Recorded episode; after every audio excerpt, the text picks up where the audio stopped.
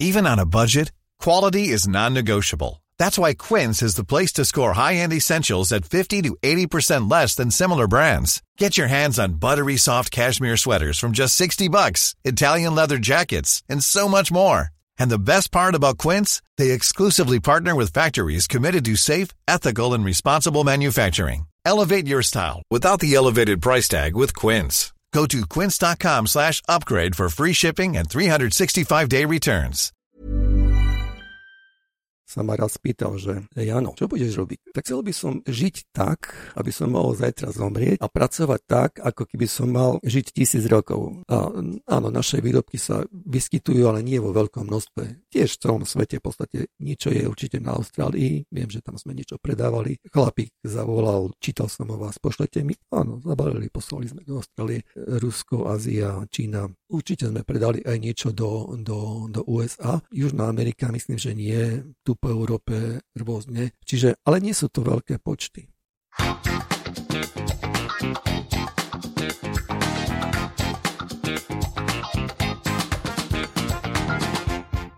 Vážení poslucháči podcastu na Trojici vo Dvojici, znovu vám ďakujeme za to, že ste si zapli tento podcast, že venujete svoj drahocenný čas pre rozhovory so zaujímavými prešovčanmi, s ľuďmi, ktorí nášmu mestu nejakým neodmysliteľným tajomným spôsobom patria a sme veľmi radi, že každý diel vám môžeme predstaviť ľudí, ktorí nie sú úplne verejne známi a práve je, aj o tomto je tento podcast. Či už ho počúvate prostredníctvom mobilných aplikácií ako je Spotify, Google, Apple, Podmas a ďalšie našej webovej stránky stránky www na trojici vo dvojici SK alebo v Eteri Prešovského Skyradia. Je to absolútne jedno. Ďakujeme vám za to, že ste si skutočne našli tento čas. Na Prešovčanoch je naozaj veľmi výnimočné to, že všetko, čo robia, všetko, čím sa živia, čomu sa venujú, tak veľakrát to prejde až do medzinárodnej úrovne a jednoducho svoje aktivity, svoje produkty alebo služby nájdete už aj na mnohých ďalších zahraničných trhoch a dnes to bude úplne dokonalý príklad toho, že to naozaj ide aj z nášho mesta. Ak ste hudobný fajnšmeker, respektíve venujete sa hudbe, táto značka, ktorú vám chceme dnes predstaviť, tak vám určite bude niečo hovoriť. Ak ho nepoznáte, tak, tak to určite spoznáte, pretože naše pozvanie do podcastu prijal pán Jan Koščo zo spoločnosti Kanor. A vítajte v tomto podcaste. Ďakujem pekne. Bol to taký dlhší úvod, ty sa na mňa tak,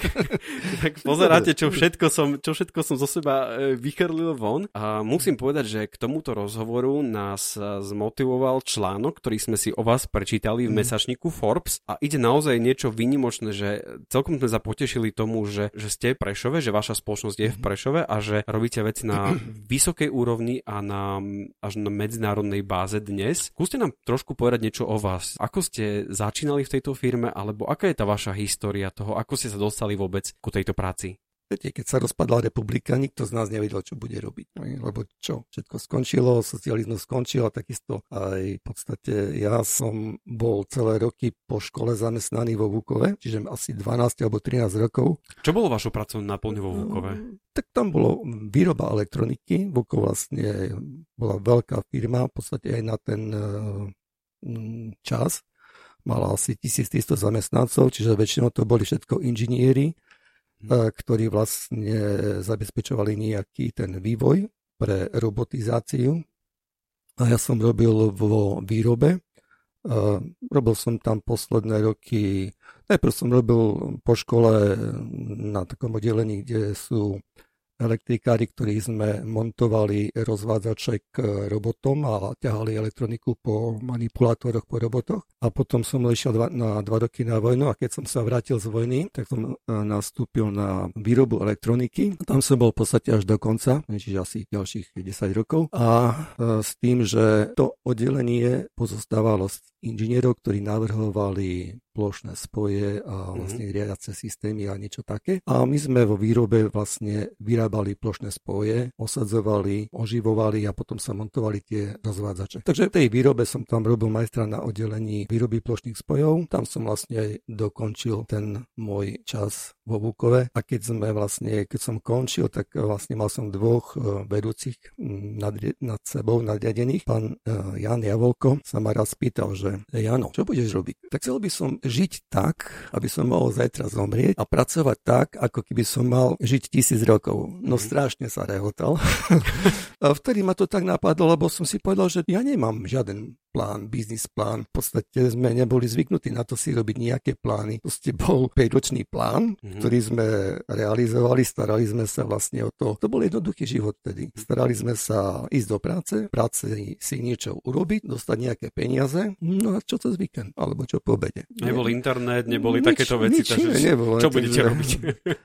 Na domaši cez um, víkend na domašu, alebo proste s chlapcami do RH na pivo. Čiže tak, taký v podstate veľmi jednoduchý život sme vtedy viedli, nebolo žiadne, aspoň pre mňa, nejaké také veľké plány ani nič. No a keď vlastne bolo treba sa v konečnom dôsledku nejak rozhodnúť, že čo ďalej, lebo vlastne tie istoty končili nejaké, že idem do práce a tam je to zorganizované, tak ako nevedel som, že čo budem robiť. Hej. Jeden môj známy, už oni robili vtedy v nejakom družstve, to bola taká ako pridružená výroba, tak uh, chcel, aby som niečo pre ňo doma robil, tak som si otvoril živnosť a chodil som do do práce ako živnostník. Doma v kuchyni som osadzoval nejaké plošné spoje a som ich dával a on mal nejakú firmičku a tak som nejak si privyrábal. Takže som mal otvorenú živnosť a keď skončil Vukov, tak som vlastne ostal na živnosti. Bolo jasné, že, že čo v tom smere budem robiť. Viem, že do toho vtedy ešte prišla aj nejaká taká choroba, ktoré som nevedel, že ako bude, či budem skončím na vozíku, alebo bývali sme na Šváboch a tam bol taký vchod a také vedľa vchodu bol taký zadný vchod. Tak som si povedal, tak asi si to prenajmem a tam urobím nejakú opravu elektroniky. To boli nejaké, budem... také nejaké ako kočikárne? Alebo nejaký, Presne tak, taký... to bol vchod, to bol zadný vchod, ktorý, sa, ktorý nebol kočikáreň, ale druhý vchod ako uniková cesta alebo niečo také musí byť. Takže,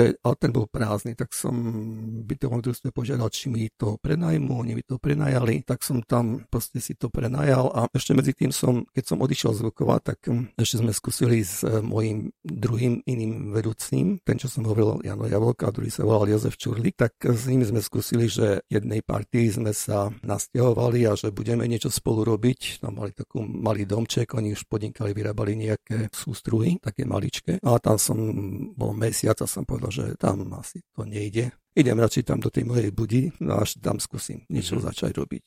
No a ten môj kolega, eh, Jozef Čurlik, tak mal iného známeho. On bol ako vedúci výroby ešte v rámci Vukova, tak uh, nakontaktoval jedného pána, volal sa Pavol Dudek, trošičku v tej elektronike a pre audiofilov známy človek, tak uh, stretli sa v Prahe, že aby Vukov vyrábal plošné spoje, tak uh, oni vtedy v Čechách rozbiehali nejakú takú výrobu vlastných zosilňovačov, tak uh, dohodli sa a Vukov ešte pre ňo vyrábal, mal vlastne dokumentáciu a vyrábal pre ňo plošné spoje. A potom, keď to vlastne skončilo, on odišiel, dal výpoveď, ja som ešte tam pol roka ostal po ňom, tak e, keď skončilo celé to oddelenie, tak vlastne on kontaktoval toho pána, že či môžeme pre ňo niečo robiť. A vlastne z toho vlastne už nebolo nič, ale iný pán, pán Líška, rozbiehal nejakú výrobu elektroniky pre jedného rakúskeho zákazníka a ten zosilňovač mu navrhoval pán Sikora. Pán Sikora je tiež jeden taký veľký audiofil a taký známy v tých kruhoch a návrh, ktorý on urobil, tak vlastne ponúkol tomu Liškovi a on začal rozbiehať výrobu. A dohodli sa nakoniec s tým Dudekom, ktorý bol spraviť, že e, tú výrobu elektroniky posunie tomu Jozefovi Čulikovi na Slovensko a montáž sa bude realizovať niekde v nejakom družstve v Čechách. Takže tak sme začínali e, robiť a kolega teda, že dohodol prvé osadzovanie, tak u mňa v tej kočikárni, ale to je ten vchod, ano. tam sme mali dva stoly, tak tam sme ojíbali súčiastky.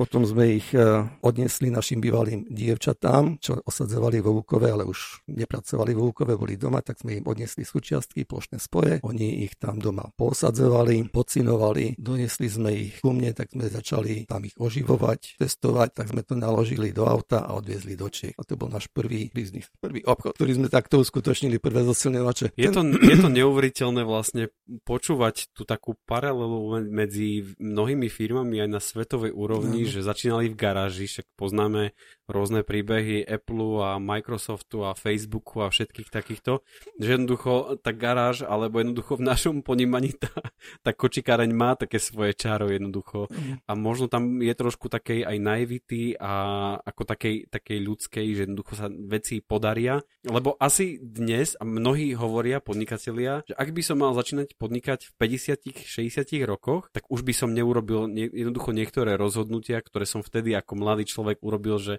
veril som, že jednoducho k tomu úspechu jednoducho príde. Či som veril alebo nie, to je ťažko povedať, ale ako som rád, že v tej chvíli robiť najlepšie ako viem a vtedy aké máme možnosti. Mm-hmm. Keďže e, výplata skončila, niečo bolo treba zarobiť a veci sa nejak v živote usporiadavali, mm-hmm. že sa to vlastne ako keby dalo realizovať, no tak sme to skúsili, urobili sme v rámci tých daných možností s kolegom to, čo bolo možné, no a sme nejak to začali robiť. Potom on povedal, Jano, tu v garáži, teda tu v tej kočikárni, to je malo miesta, tu nemôžeme byť, takže mal vlastne známych tých svojich bývalých kolegov vedúcich vo Vukove a Vukov vtedy už vlastne bol rozpadnutý, tam bola jedna veľká stredná hala, to bola bývalá počtové stredisko, tak tam prenajal jednu takú rohovú miestnosť, možno asi 60 m štvorcových, alebo... Čo vôbec nie je veľa na druhej strane. Nie, tá výroba, tá výroba že si, si vyžaduje kartonové krabice a všetky súčiastky a, a tam Áno, ale to už, to, už, to už hovoríte o veľkej výrobe. To, vtedy sme pozerali, takže to oproti kočikárni to bolo 6 krát väčšie. to znamená veľké. Čiže keď sme tam prišli, tak sa mi to zdalo byť veľký priestor, aký máme. Hej. Wow, to bol... bol... Tam, bol tam koberec, síce v rohu takej diere preletia akurát potka, no ale dobre. hej, ale sme sa nasťahovali, tam sme vlastne za, zamestnali potom tie dve devčata, čo sme im nosili domov, tak tam sme vyrábali, to bol taký veľmi jednoduchý tranzistorový zosilňovač, osadzoval sa to všetko ručne, pajkovalo ručne. A vyrobili sme prvú varku asi 200 kusov. Tu ste potom predali celú? A to bolo dohodnuté, že vlastne mm-hmm. tá mala svojho výrobcu. My sme boli iba subdodávateľ. Aký to bol sme... pocit predať prvú takúto veľkú várku 200 kusov a vôbec zamestnať prvých ľudí, lebo vraveli ste, že áno, áno. vy ste sa nepozerali tak dopredu na to podnikanie, že, že idem teraz podnikať, tú živnosť ste si založili z praktického dôvodu, asi kvôli fakturácii a tak, ale to nebol taký úplne, že biznis plán, že e, plánovanie roky a tak ďalej. Mm-hmm. Aký to bol pocit? Pr- vystaviť prvú faktúru, dostať prvé peniaze, zamestnať toho človeka a, a začať to podnikanie.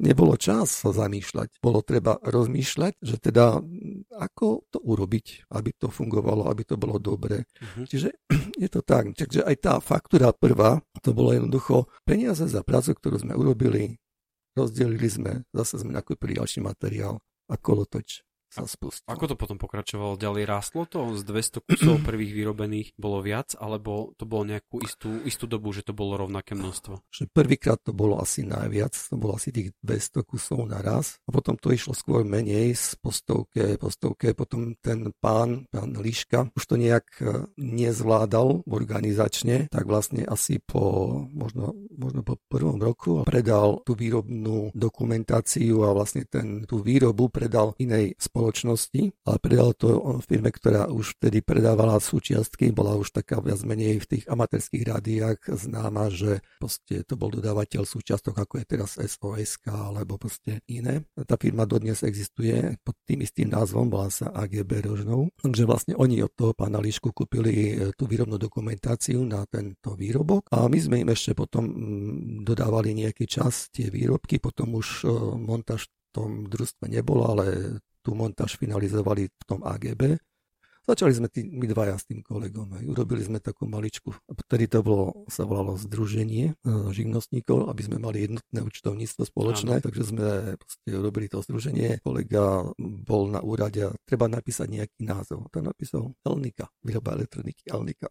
tak sme boli Elnika, združenie, no a sme vyrábali. To znamená, že sme mali jednoduché účtovníctvo a potom e, daňové priznanie išlo na 50%. Ako je, aké je potom pokračovanie tej spoločnosti Kanor? Kedy ano. to celé začalo? Začalo? Ako vlastne ku tomu prišlo, že, že ste začali vyrábať? V podstate ono sa to lámalo už vtedy, lebo keď sme boli na tej e, živnosti a začali sme rob, e, vyrábať tie tranzistorové zosilňovače s kolegom, tak e, raz som išiel v jednom výťahu, mali sme jedného hostia z Polska a to bol otcov kamarát. Sa ma pýtal, že teda, čo budem robiť a ja, že neviem, tak začíname vyrábať e, zosilňovače s kolegom na živnosti, tak no, asi okolo toho Audia sa budem motať okolo výroby elektroniky. A on, že on, on vtedy bol Poliak, ale už žil niekoľko rokov v Nemecku, alebo ušiel ešte tam do Nemecka pred, e, keď boli zatvorené hranice. A hovorí, že v Nemecku veľmi dobre sa predávajú elektronkové veci, sú také zaujímavé. Tak som to tak nechal a vtedy, keď sme s tým kamarátom kolegom ohýbali súčiastky u mňa v kočikárni, tak mu hovorím, čo keby sme urobili elektronkový zosilňovač. A on že možno by to šlo. A keď sme ohýnali súčiastky a mali sme chvíľu času, to bolo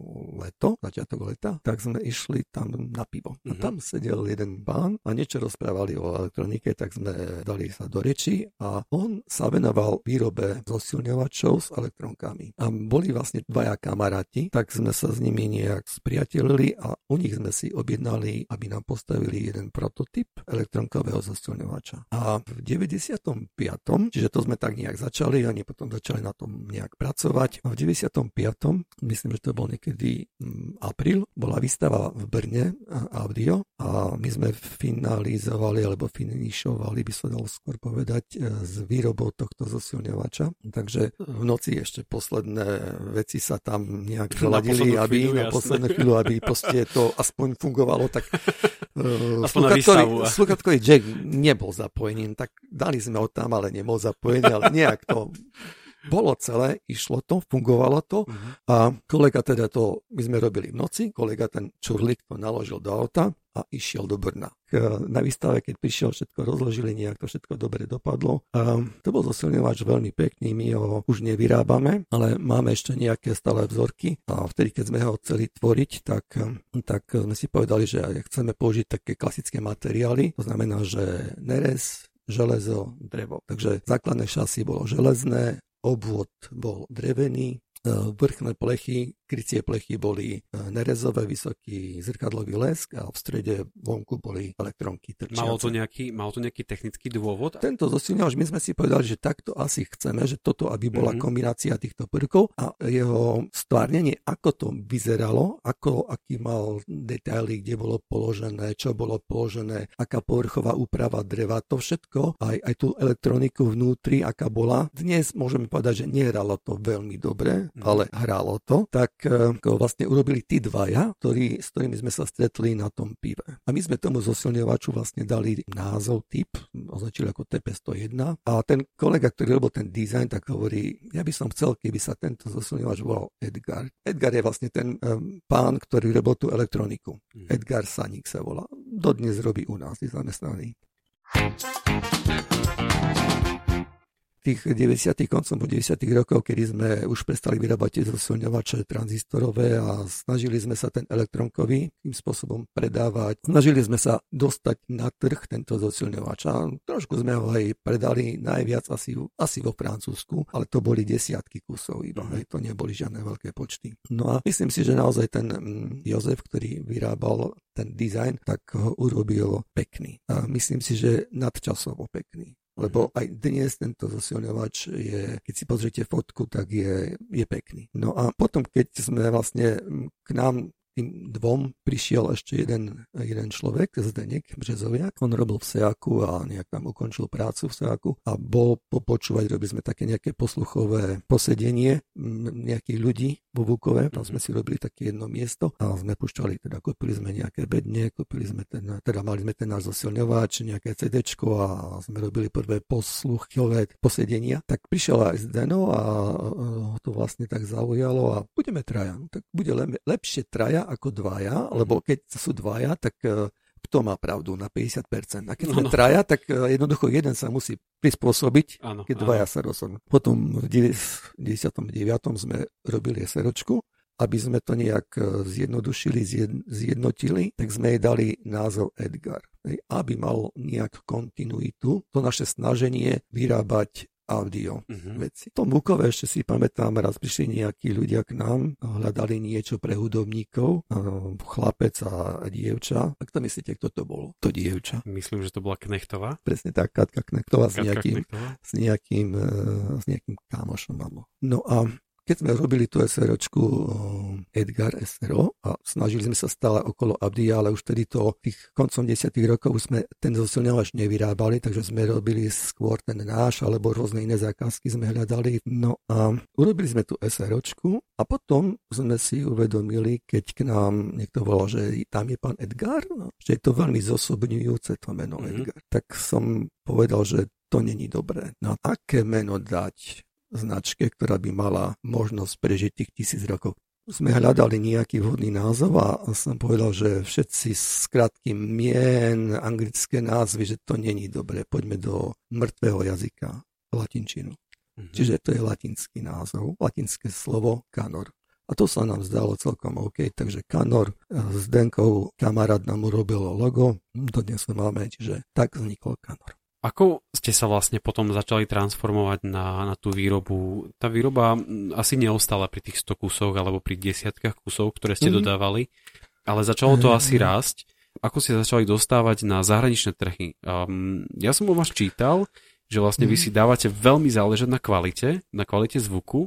Na, na druhej strane ste vraveli, že ten prvý zosilovač nemal úplne až taký, aký, až taký dobrý zvuk, ale je to asi na dnešné pomery, že ak berieme tú kvalitu dnešného zvuku, že to nebolo úplne 100%. Sú dva pohľady. Jeden je zvukový, ako v nem, uh-huh. a druhý je nejaký technicky namerané parametre. Keď si zoberiem, že v tých rokoch, keď sme robili prvý zasilňovač, tak sme mali 1 voltmeter a milivoltmeter nejaký, to bolo všetko. Takže čo tak sme... to vyzeralo R&D oddelenie. Takže presne tak, čo, čo sme mohli vtedy urobiť a mali sme proste niečo. Tam potom začali tie nekonečné E, diskusie o predu zadnej lokalizácii a neviem čo všetko a výšky basy a otine. Snažili sme sa dostať na rôzne výstavy a teda sme aj boli a v rôznych štúdiách, e, hlavne v Čechách, lebo keďže ja ani moji kolegovia nehovoríme anglicky, tak to bola podľa mňa najväčšia bariéra Takže čo som pochopil, tak iba tie české štúdia, tam to nejak v tých e, rokoch veľmi rastlo ako slúby po daždi. Počúval som e, zostavu za milión českých korún. Náš zosilňovač vtedy stál 36 tisíc českých korún. Čiže uh, úplne iná trieda. Ale cena zvuku sa mi nezdala byť adekvátna. Mm-hmm. To znamená, že ten zosilňovač nebol až taký zase zlý, mm-hmm. ale samozrejme, že dnes už by neúspel. Hej keď si sa pýtal, že teda ako to prerástlo do inej, inej výroby a ako sme sa vlastne presadili aj nepresadili, tak e, to má vlastne dva rozmery. Jeden rozmer je ten, že niekto mi dneska povie, že Canor je veľká firma. Nie, ja nemám taký pocit, že by bola no. veľká firma. Tak veľká firma podľa účtovného zariadenia je, lebo sme viac ako 20 ľudí, čiže dnes, ja neviem, Canor má asi 50-60 ľudí zamestnaných plus e, druhú firmu, ktorú sme urobili pre tých máme asi tiež 10, čiže okolo 70 ľudí. E, niekto povie, že to je veľa ľudí, už že to je veľká firma. Pravda je taká, že náš samotný produkt, náš výrobok pod označením Canor, tak na tomto sme túto veľkú firmu, alebo tak početnú firmu nepostavili. Ale celé roky sme sa snažili ho stále nejak dostať mať a ja si myslím, že aj tým, že sme sa o to usilovali, tak sme vlastne sa zlepšovali, sme sa učili, sme boli, e, sme boli na trhu trhu, boli sme známi, aj ten zákazník, pre ktorého sme vlastne začali vyrábať e, elektroniku, tak do určitej miery e, bral na to ohľad, že sa o niečo pokúšame, že niečo vieme, že niečo robíme. E, keďže prišli veľa ponúk pre realizáciu našich vývojových kapacít uh-huh. pre túto značku a videli sme, že tam je celá už zorganizovaná obchodná štruktúra, o ktorú sme sa my vlastne aj snažili nejak ju dosiahnuť a rozvinúť, tak vlastne táto, tento dopyt po našej práci, som povedal, zahltil naše kapacity a možnosti a, a náš výrobok aj keď sme v rôznych takých periódach vždy raz za čas niečo urobili paralelne s tou prácou, aby sme zase niečo s niečím vyšli na trh. Čiže boli to také stále pokusy v určitých periódach, mm-hmm. ale nikdy nás vlastne ten náš samotný produkt uh, neuživil a sa tak do takej veľkej miery nerozvinul.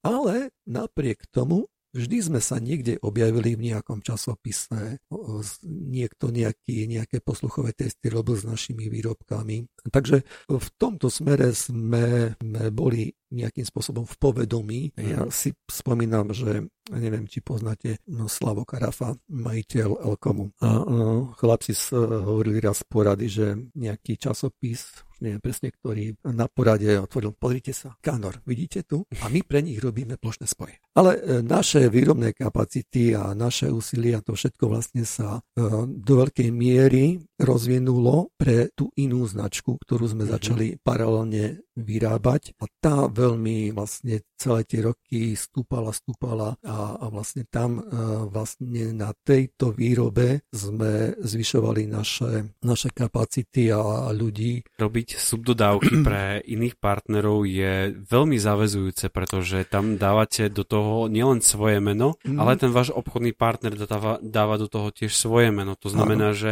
tá zodpovednosť je ako keby že dvojnásobná, pretože nielen, že v úvodzovkách pri neúspechu môžete zničiť svoje meno, ale aj meno niekomu inému?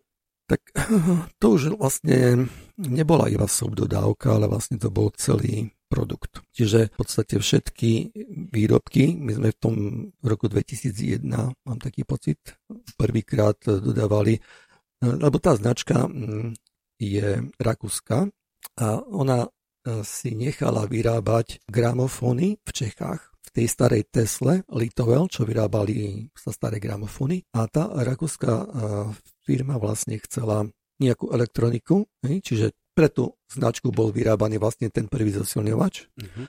a potom po nás chceli nejaké predzosilňovač klasický, e, tranzistorový. A potom bol aj, aj sluchatkač, čiže tiež taký predzosilňovač pre sluchatka a ešte nejakú, nejaký jeden zosilňovač s maličkými monoblokmi. Ktorý moment bol pre vás ten dôležitý a, a, a ten, tým milníkom začať viacej pracovať na svojej vlastnej značke, na svojich vlastných zosilňovačoch, na tom, aby tá značka Canor trošku viacej vystrelila ako, ako značka niekoho iného? Viete, ja, ja sa tak na to veľmi nepozerám, že aby značka Canor nejakým spôsobom vynikla. Ne, nemám to v nejakom pláne, aby, mm-hmm. toto, aby sa toto nastalo. Nie je to v tom tisícročnom hej. pláne. E, v tisícročnom možno je, ale nie je to priorita. mm-hmm. hej.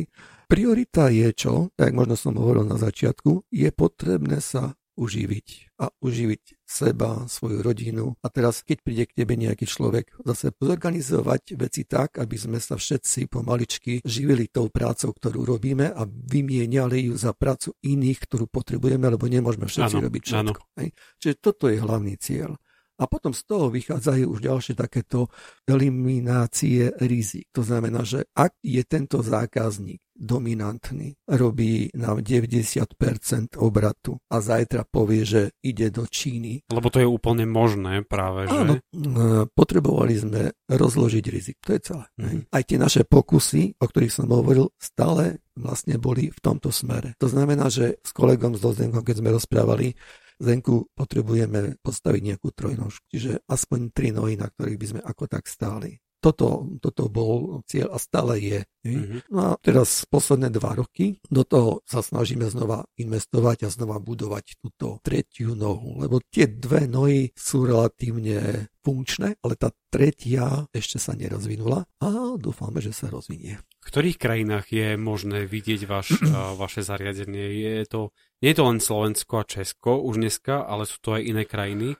Kde všade môžu ľudia nájsť vaše produkty? Tak uh, teraz sme dodávali, samozrejme, že sa snažíme predať všade tie naše výrobky a pomaličky si vybudovať uh, tú našu obchodnú štruktúru. A áno, naše výrobky sa vyskytujú, ale nie vo veľkom množstve. Tiež v celom svete v podstate niečo je určite na Austrálii. Viem, že tam sme niečo predávali. Chlapík zavolal, čítal som o vás, pošlete mi. Áno, zabalili, poslali sme do Austrálie, Rusko, Ázia, Čína. Určite sme predali aj niečo do, do, do USA. Južná Amerika myslím, že nie. Tu po Európe rôzne. Čiže, ale nie sú to veľké počty.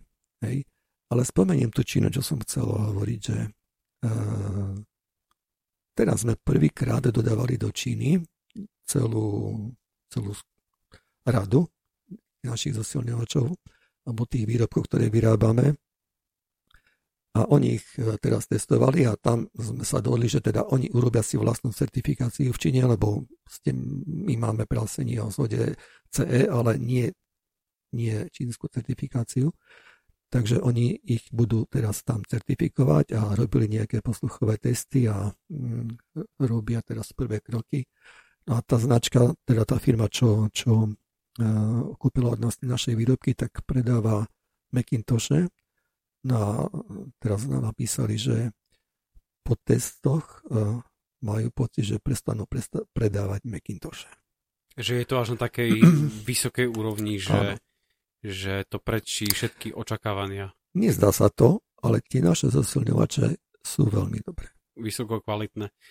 Vyrábať produkt pre skupinu ľudí, ktorá je veľmi náročná, a myslíme tým hudobníkov, ktorí mm. si dávajú veľmi záležať na tom, aby ich hudobné diela alebo akákoľvek práca bola na veľmi vysokej úrovni, chce veľkú odvahu, by som povedal, pretože idete do vôd, kde vás jedna chyba princípe môže potopiť. Na druhej strane ten úspech vás dokáže veľmi rýchlo vytlačiť. Cítite tento tlak zo strany hudobníkov a to, a to hovorím aj o Prešove, lebo Prešov mm. je mhm. samozrejme liahen tých hudobníkov a tu bola spomínaná pani Knechtová a ďalší možno mm. hudobníci, ktorí majú uh, vašu techniku. Uh, cítite tú zodpovednosť za, za túto značku uh, vo všeobecnosti alebo jednoducho za a ten produkt, ktorý dávate takto náročnej skupine ľudí? Nie. Principiálne je to úplne jednoduchšie. Cieľ nie je to, aby Kanor bol najlepší, aby Kanor bol špička. Kanor len je najlepší preto, to zoberiem, alebo môže byť najlepší preto, lebo sa snažíme veci urobiť najlepšie, ako vieme.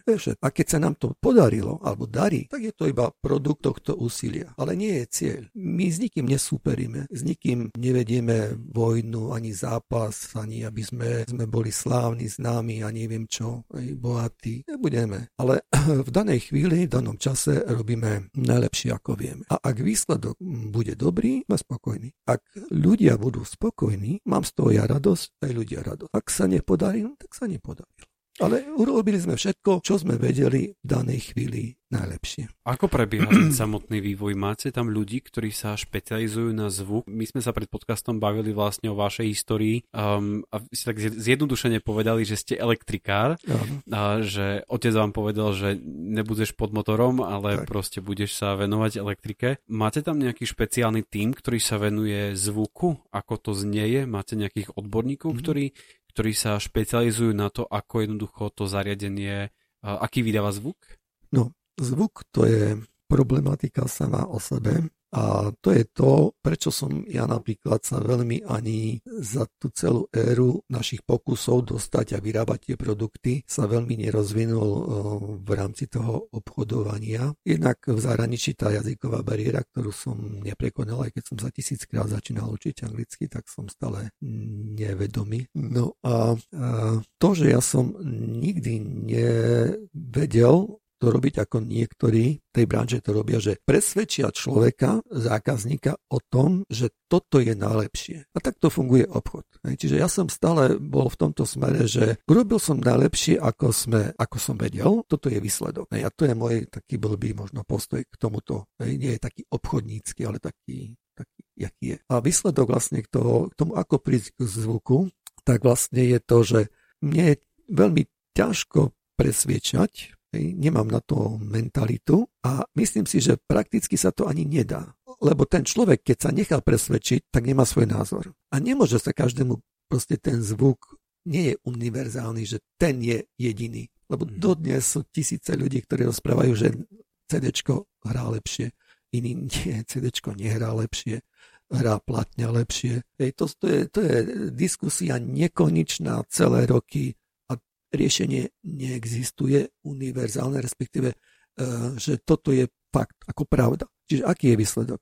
No, zákazník musí byť spokojný. Hej. Takže aj teraz vlastne to, ako prídeme my k zvuku, je veľmi jednoduché. Ja mám nejaké uši a niečo počujem, či dobre alebo nie, neviem, ale viem, čo počujem. Ale viem, že môj kolega Zdenek Žezoviak, že on počuje lepšie ako ja. Mm-hmm. Aj keď hrám na gitaru, tak som hovoril na začiatku, aj neviem čo trošičku, uh, ja idem skôr takej tej akustickej eh, hudbe, tak on je, on tiež hrá trošku na gitaru, ale menej ako ja, ale myslím, ja oco teraz zomrel nedávno a bol hudobník a uh, uč, hral aj učil na, na violončelo. Uh, takže ja si myslím, že Zdenko má um, aj určité bunky na to, že dobre počuje. Takže Zdeno ladí alebo hľadá zvuk, aby sa jemu páčil. A ak sa jemu páči, tak to je to, čo ponúkame. A teraz, či sa to bude páčiť zo 100 ľuďom 90, alebo iba 10, to ja neviem. To je to, čo som predtým hovoril, že ťažko to povedať. Takže áno, Zdenek je viac menej jazyček rozhodovací, že povie toto už pustiť ďalej. No a čo sa týka nejakého vývojového týmu, tak áno, v procese tých rokov na začiatku sme boli vlastne ja menej my dvaja. Čiže Zeno robil elektroniku a ja mechaniku. Hej, to všetko sme robili aj pre ten projekt, všetky tie, tie, tie výrobky vlastne stalo na tom a do toho prišiel iný náš kolega Majo Mulčoch, ktorý začal robiť trošičku uh, software, lebo tam sme my obidvaja mimo. E, čiže potom prišiel Edo Sanik, nám sa vrátil, robil v uh, Inde, robil ZPA, potom ZPA padlo, v Elkome, prišiel k nám, znova odišiel, znova sa vrátil. Takže také rôzne hľadania.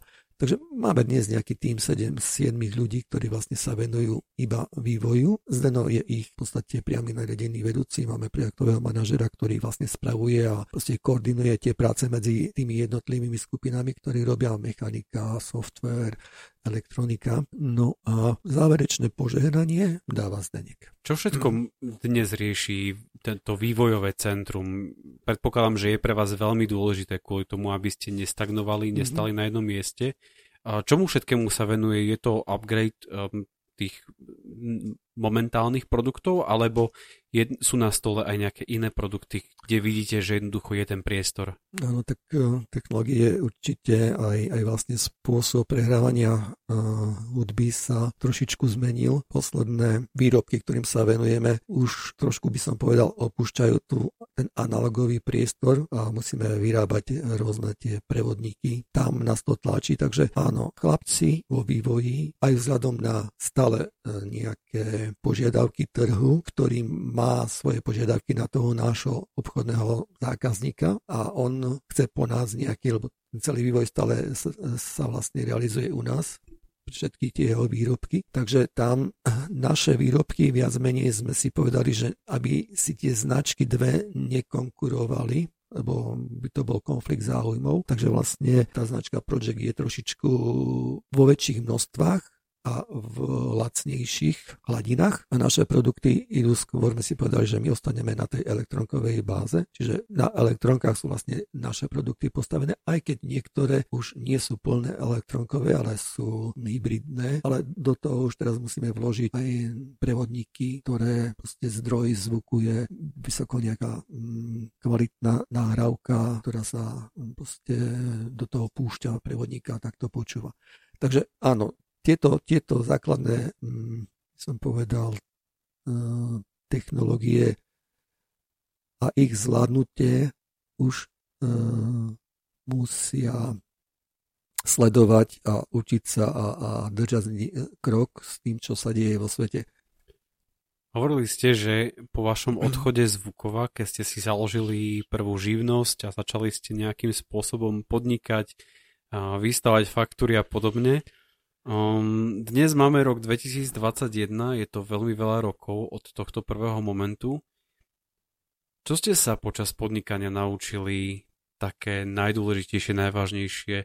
Um, predsa tá pozícia toho zamestnanca je absolútne iná, ako je, ako je to podnikanie. Čo ste, čo ste tými rokmi nadobudli? Starobu?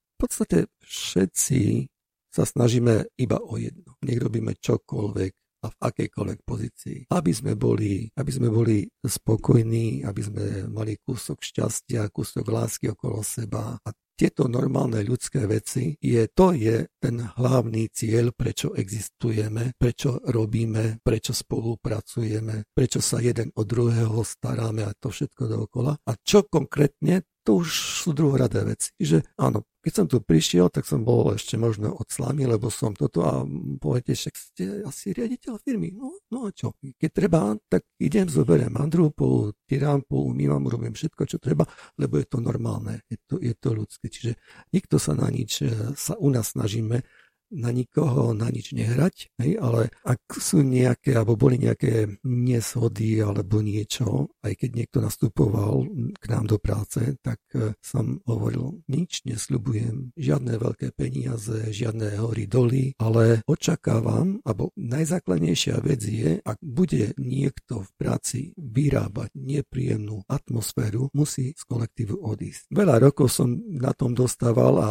tie roky od 2000 keď začala SROčka fungovať do 2015, vlastne uh, pohyb ľudí bol minimálny. To znamená, že keď sme mali možno 50 ľudí, 60, tak uh, vlastne 50 prišlo a odišli traja, štyria. Ale už pri tých ľuďoch, pri tých, pri tých počtoch som si povedal, že to už nie, nie je možné. To už je nefunkčné. To už nedá sa stávať, že teda tam nejaký pohyb a filtrácia ľudí už musí prebiehať. No, in, proste normálnym spôsobom. Takže myslím si, že najdôležitejšie na tom celom našom, našom úsilí je to, že vytvoriť dobrú atmosféru, vyrábať najlepšie ako vieme a pritom byť pokojný, normálny, ľudský, zdravý život. Vážení poslucháči podcastu na Trojici vo Dvojici, ďakujem vám za to, že ste si vypočuli tento podcast až do jeho konca.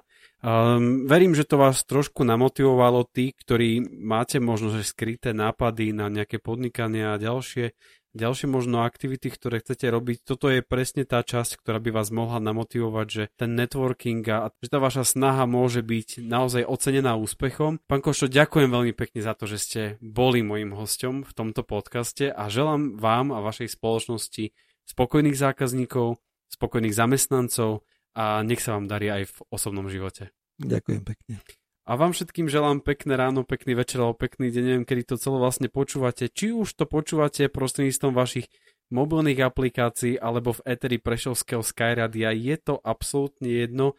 Sme vďační za každého jedného z vás. A tiež nás veľmi teší, keď nás komentujete, keď, keď zdieľate naše podcasty na svojich sociálnych sieťach, či už navštevujete našu webovú stránku www na trojici vo dvojici SK, alebo facebookový profil, je to absolútne jedno, sme vám za to veľmi vďační. Ak by vás náhodou napadlo tento podcast finančne podporiť, môžete tak učiniť som nášho PayPal účtu, ktorý nájdete na webovej stránke alebo facebookovej stránke podcastu. Už teraz sa s Myšom tešíme na ďalšieho hostia, ktorého pre vás pripravujeme. Majte sa pekne, ahojte.